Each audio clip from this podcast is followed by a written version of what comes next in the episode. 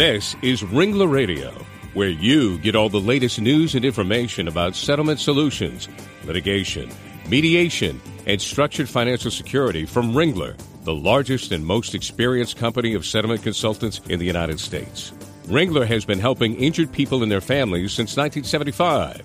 Ringler Radio is made possible in part by American General, Liberty Mutual, MetLife, Mutual of Omaha, New York Life, Pacific Life, and Prudential. Now join Ringler Radio host Larry Cohen. Well, hello and welcome to Ringler Radio, everyone. I'm Larry Cohen, head of Ringler's Northeast Operations, and we're certainly glad you could join us again today. And joining me today as my co host is my friend and Ringler colleague, Heather Anderson, from our Birmingham, Alabama office.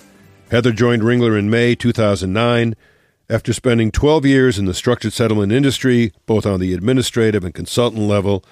With that, welcome to the show, Heather. It's always great to have you as a co host. Thanks, Larry, and it's just great to be with you again. Terrific.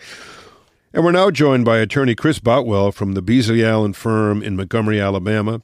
Chris works to protect individuals who've been injured or the families of those who've died as a result of nursing home abuse or neglect. And with that, welcome to Ringler Radio, Chris. That's quite a topic. I'm, I'm looking forward to discussing it with you. Well, thank you, Larry and Heather. It's a pleasure to be here, and thank you for having me. Terrific. Well, Chris, according to the National Center on Elder Abuse, we've got a growing problem. And uh, help us differentiate, if you would, between neglect cases and abuse cases. Give us a little insight. Okay, that's a good question. The first thing is neglect really is just a type of abuse. So they're almost the same thing. Uh, generally, the reason we separate those two terms is because the word abuse itself generally implies conduct that's intentional. Mm-hmm.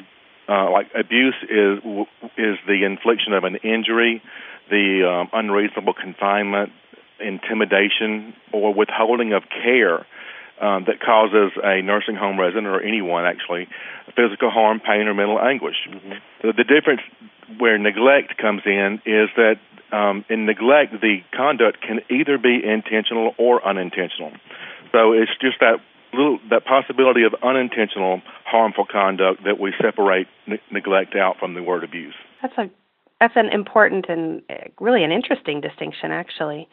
Um, Chris, let's talk about litigation. What what type of abuse, you know, what kinds of cases of abuse and neglect are you all seeing coming out of nursing homes? Okay. Um, generally, um, there are a several broad categories of the types of cases that we see. We see um, a lot of cases involving nursing home residents falling. Um, as a matter of fact, the CDC, says that um, up to 75% of elderly nursing home residents will fall at least once every year.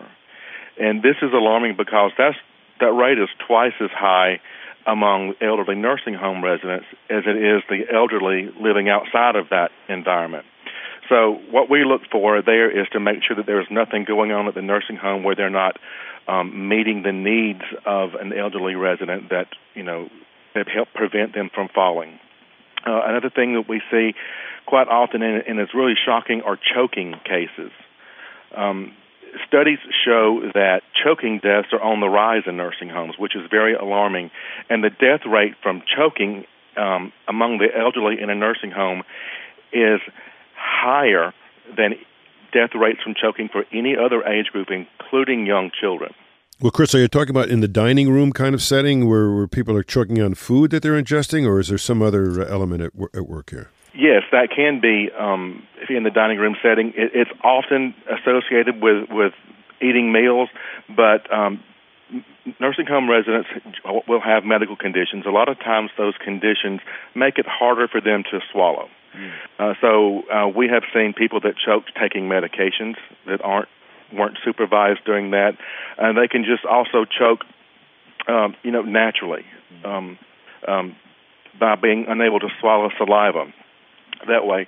And the danger there is if they swallow something and it gets aspirated into their lungs, if they don't die from the choking, when it gets aspirated into their lungs, it can cause a, an infection, pneumonia, and lead to um, sickness or or death. Mm-hmm. Um, another thing that we see quite often in, in these cases are cases in, that involve bed sores, or pressure ulcers. Mm. Um, they, these are horrible, horrible sores that happen on the body when a person is left in one position too long. Uh, that's why one word is called pressure ulcers. The pressure exerted on the skin uh, makes the restricts the blood flow, flow to that area, and the blood flow is necessary to bring blood to that area of the body to keep it alive, but also blood flow takes is constantly removing dead tissue from, from an area. Mm-hmm. So if blood flow is restricted to one area, the body's not removing the, the, the dead tissue as well as creating new tissue. So you get these these sores that are, can be open and and just horrific. They cause great pain, and if not treated right, they can lead to uh, serious infections that can cause again uh, multiple medical conditions or even death. Well, you know, and I, I think those, you know, decubitus ulcers, as they call them, those are really the poster children of the, of the neglect cases. I mean, when you neglect to turn a patient or, or you know, move them in, into a position that's going to hopefully uh, prevent that kind of a, a, a skin condition, uh, that's really what those folks are there to do, right? I mean, uh, you, you must see that all the time. We do, and, and it, you're exactly right uh, and, and these for the family members and for the residents themselves, these are a, extremely emotional conditions because the sores are are really horrific looking, and, and they have a they have a foul odor because it's dead flesh. It's they're they're and the pain associated with it. They're very very emotional.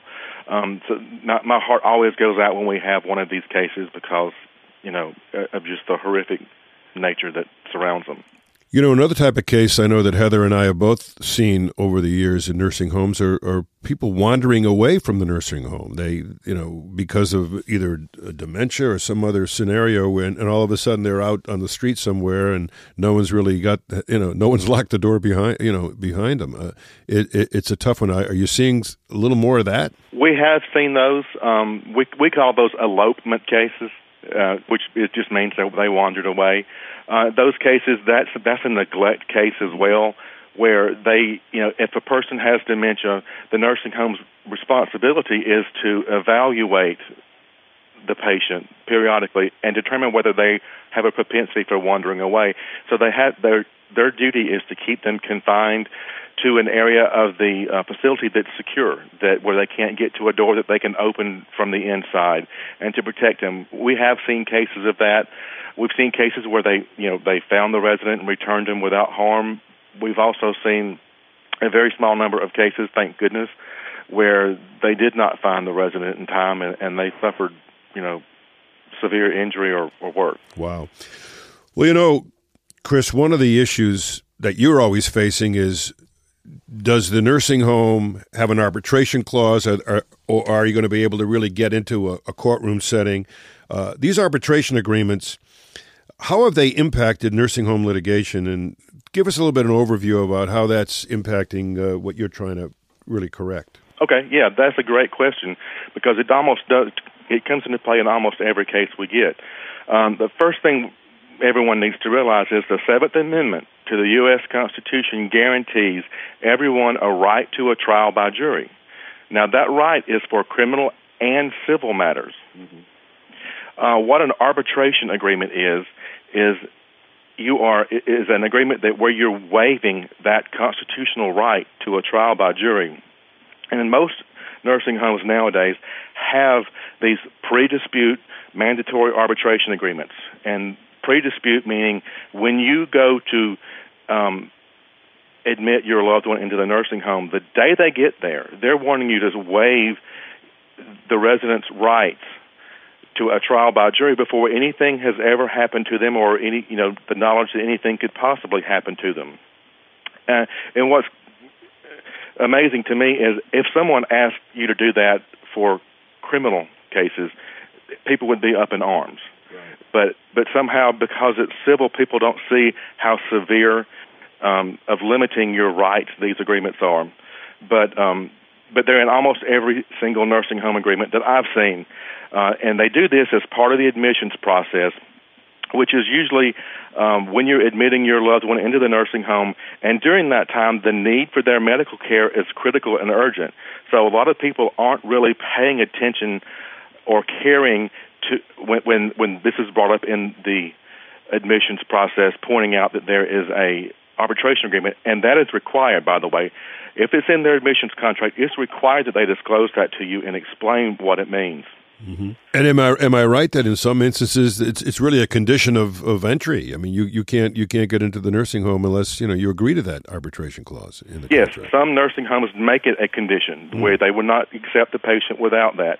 Now, and in the last couple of years, there there was a push by the federal government to uh, ban that that making arbitration agreements a condition of admission. However, that was challenged, promptly challenged by the nursing home industry in court, uh, and the most re- the most recent uh, administration rules have come out, and they abandoned the um, the ban on these mandatory arbitration agreements. So they are they are legal.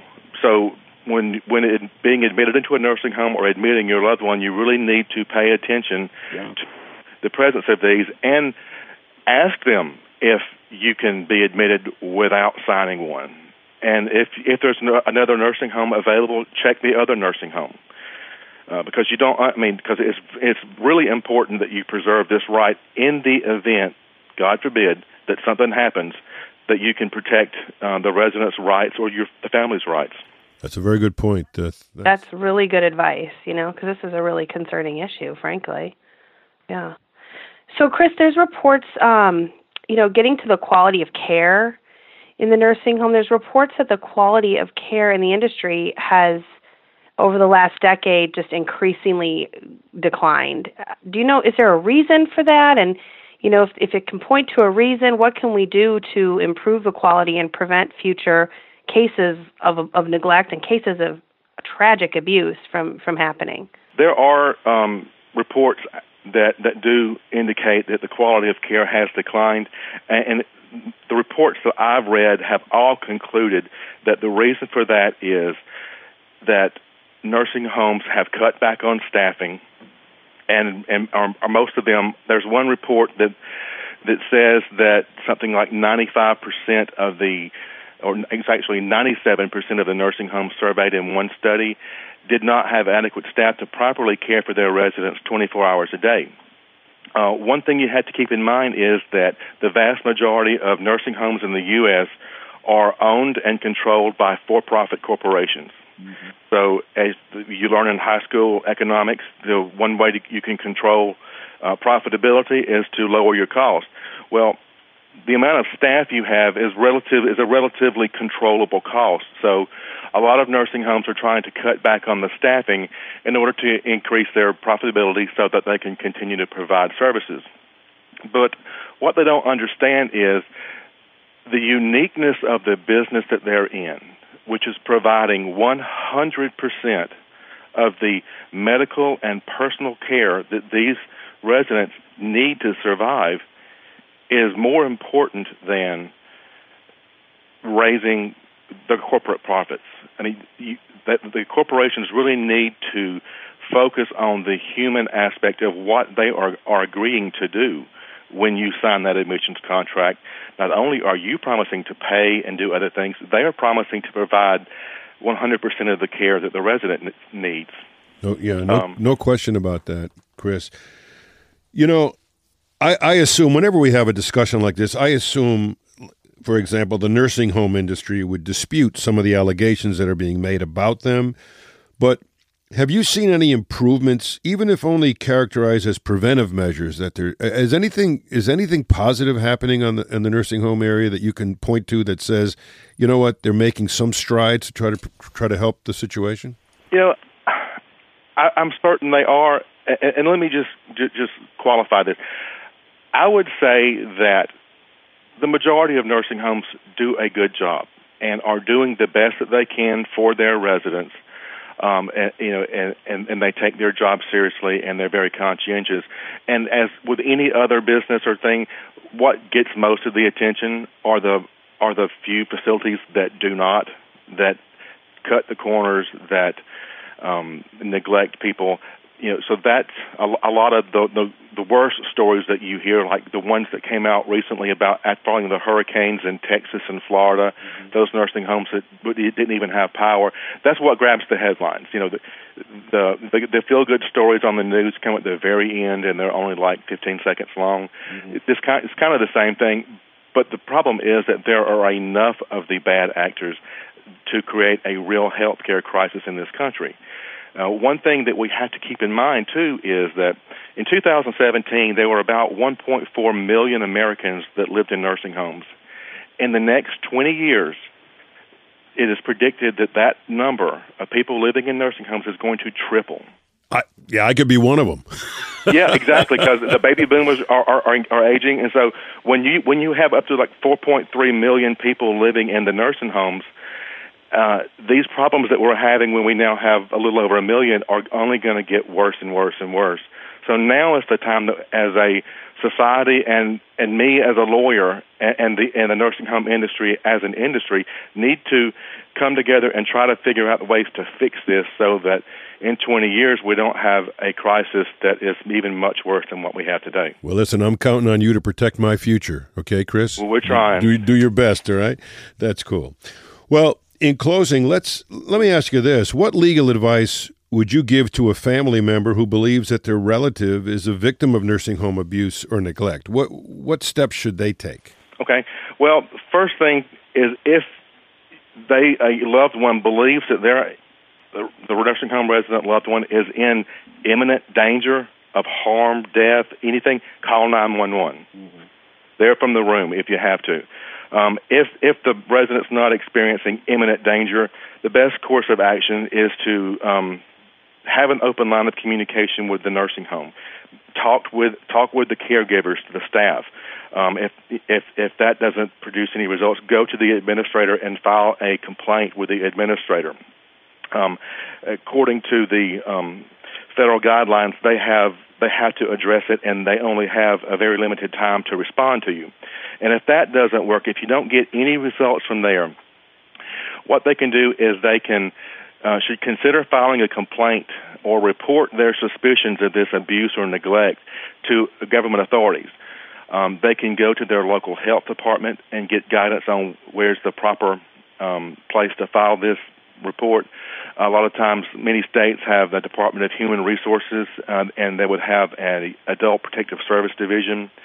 Um, also, each state has a um, nursing home ombudsman program, which is a state official that is tasked with overseeing these nursing homes and investigating complaints. You can contact that office and file a complaint.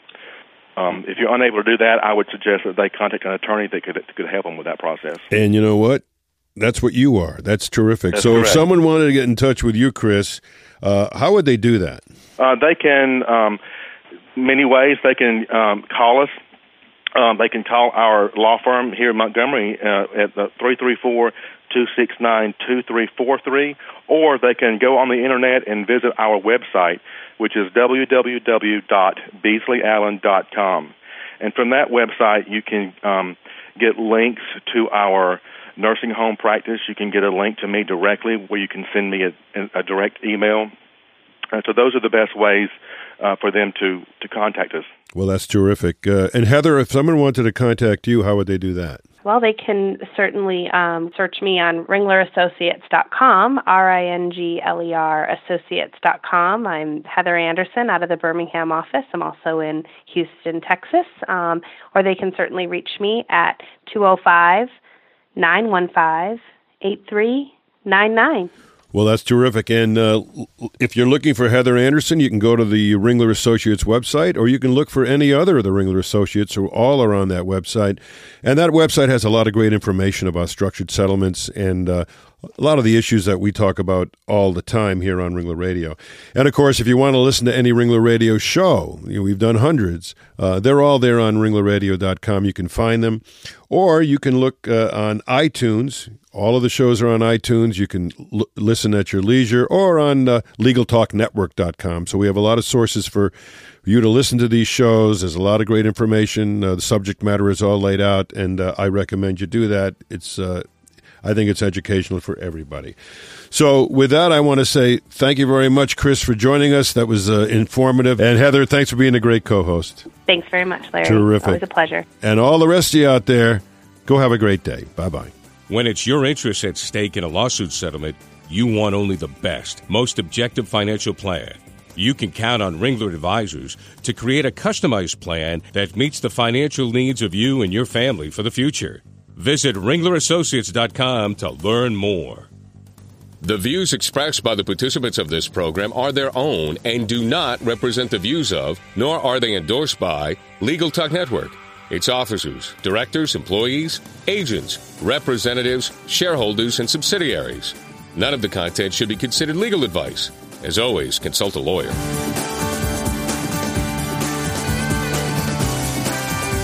Thanks for listening to Ringler Radio, celebrating more than a decade of podcasting and over 2 million listeners. Think of Ringler, the objective settlement advisors with more than 140 consultants in 60 cities nationwide. Visit ringlerassociates.com today.